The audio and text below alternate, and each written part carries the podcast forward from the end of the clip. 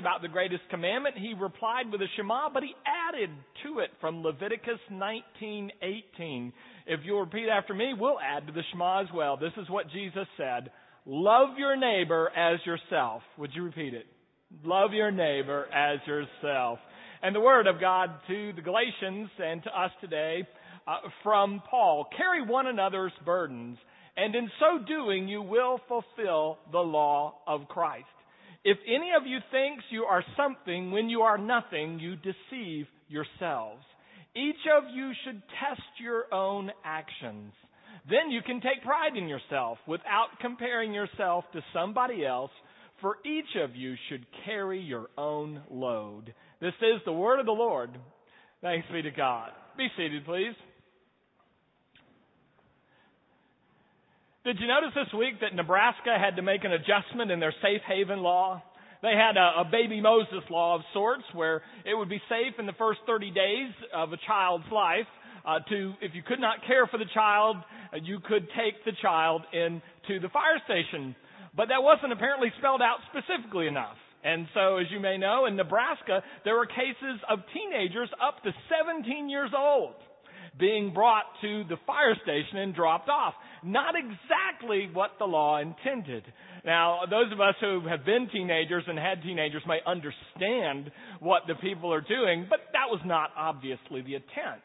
Now, the similar thing happened with a law in the days of Jesus. The law was called the royal law, or it was called uh, the law of Christ. And this law was Leviticus 19:18, love your neighbors yourself.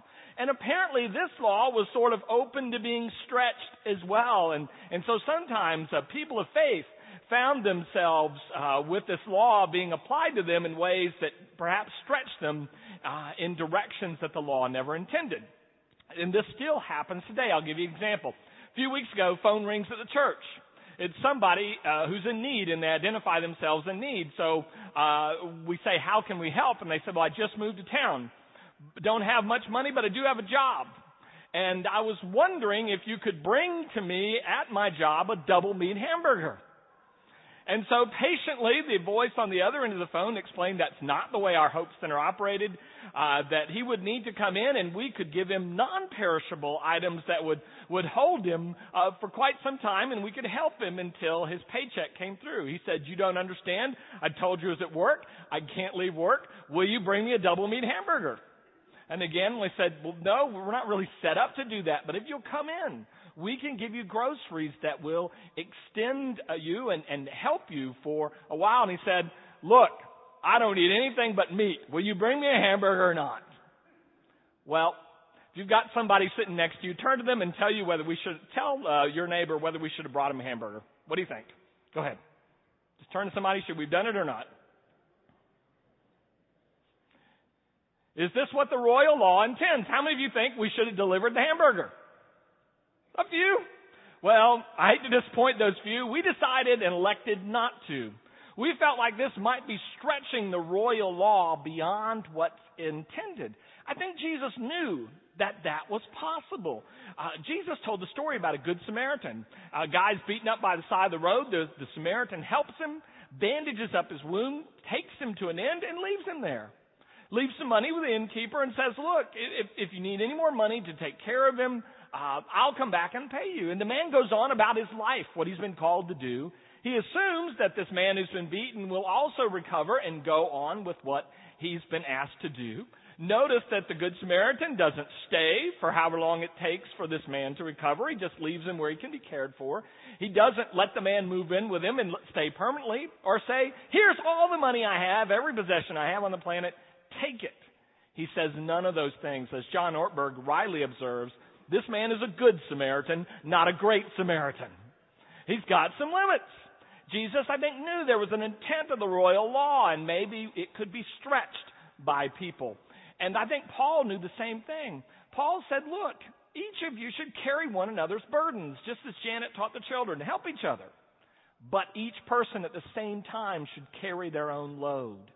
This is a word picture in the Greek. And burden, the picture, word picture for burden is like a giant boulder. And if you get hit by a giant boulder, you're in bad shape. Or if you have a giant boulder on your path, you're in bad shape. You need help. And burdens are that. We need help to, to get to a point where we can resume our normal life. But a load is a word picture in Greek for a backpack or a knapsack. It's something a soldier carries. It's, it's what they're required to carry on the daily marches. It, it has what they need for that day. It has the supplies they need. Uh, they carry it so they can go forward in life and do their job. And so when people run into boulders or get hit by boulders, we help them. But when it comes to just putting on their own backpack for something they ought to be doing for themselves, which is best for, to do for themselves, says Paul, we leave them to do it for themselves. It's an interesting uh, situation, at least to me, because uh, perhaps like you, I get all sorts of opportunities to help people.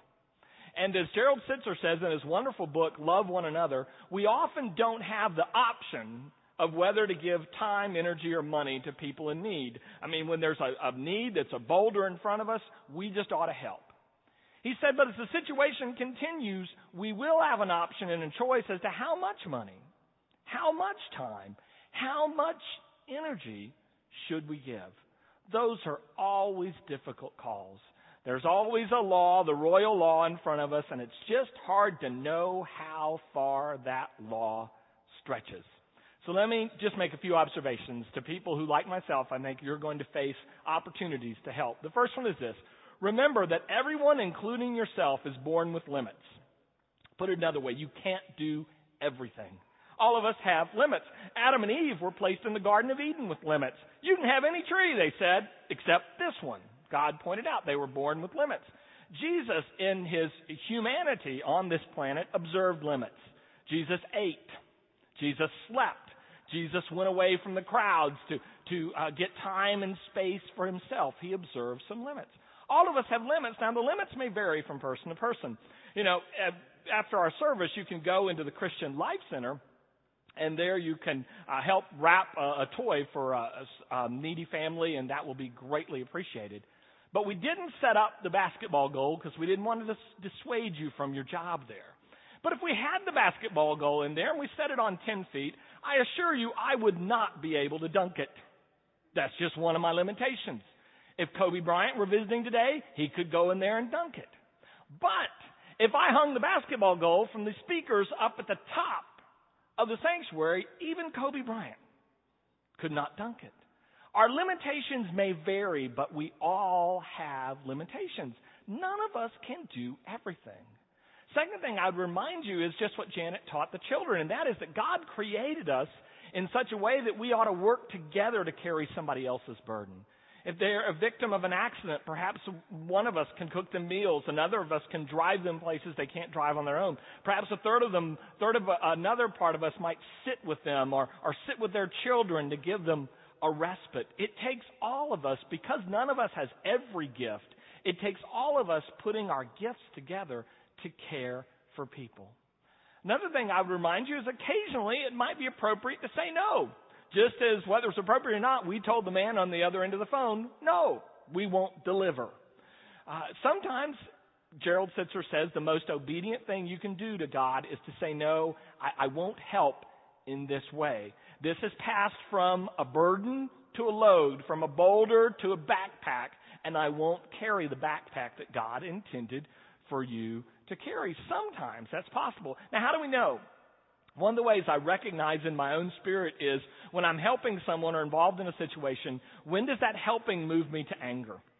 When am I now angry with the person that I'm supposed to be loving and helping? When am I angry with myself because I continue to help this person? And sometimes that is a guide for me that, you know, we're moving from burden to load here. He's probably bandaged up well enough that he can get back and leave the inn and move on with the life that God intends for him.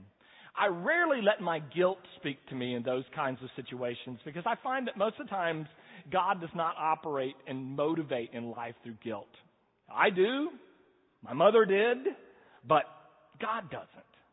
We operate out of higher motivations.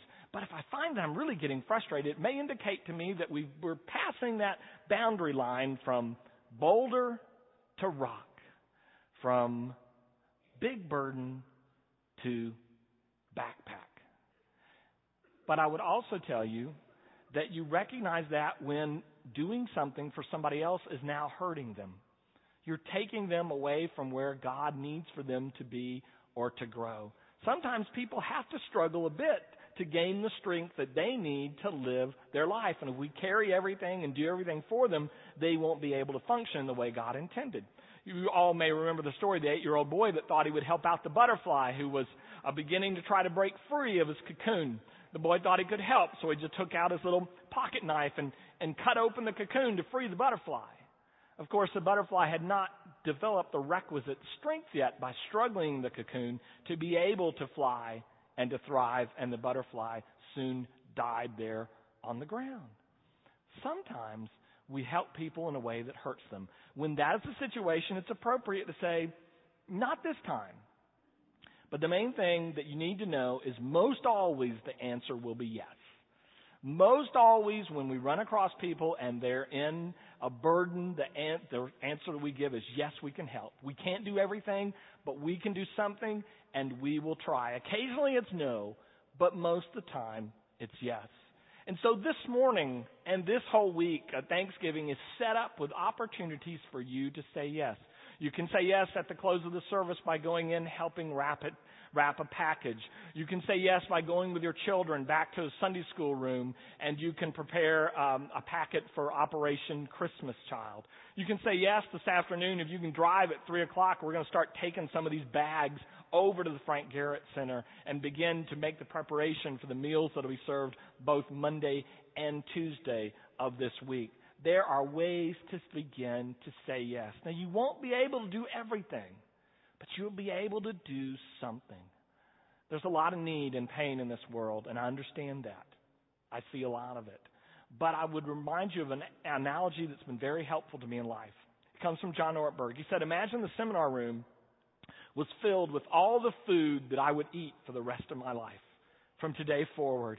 And so there was uh, the chips and salsa, and there was the hamburger, and there was the occasional Twinkie, and and there was the breakfast taco, and there was the salads, and everything just piled to the ceiling of what I would eat for the rest of my life.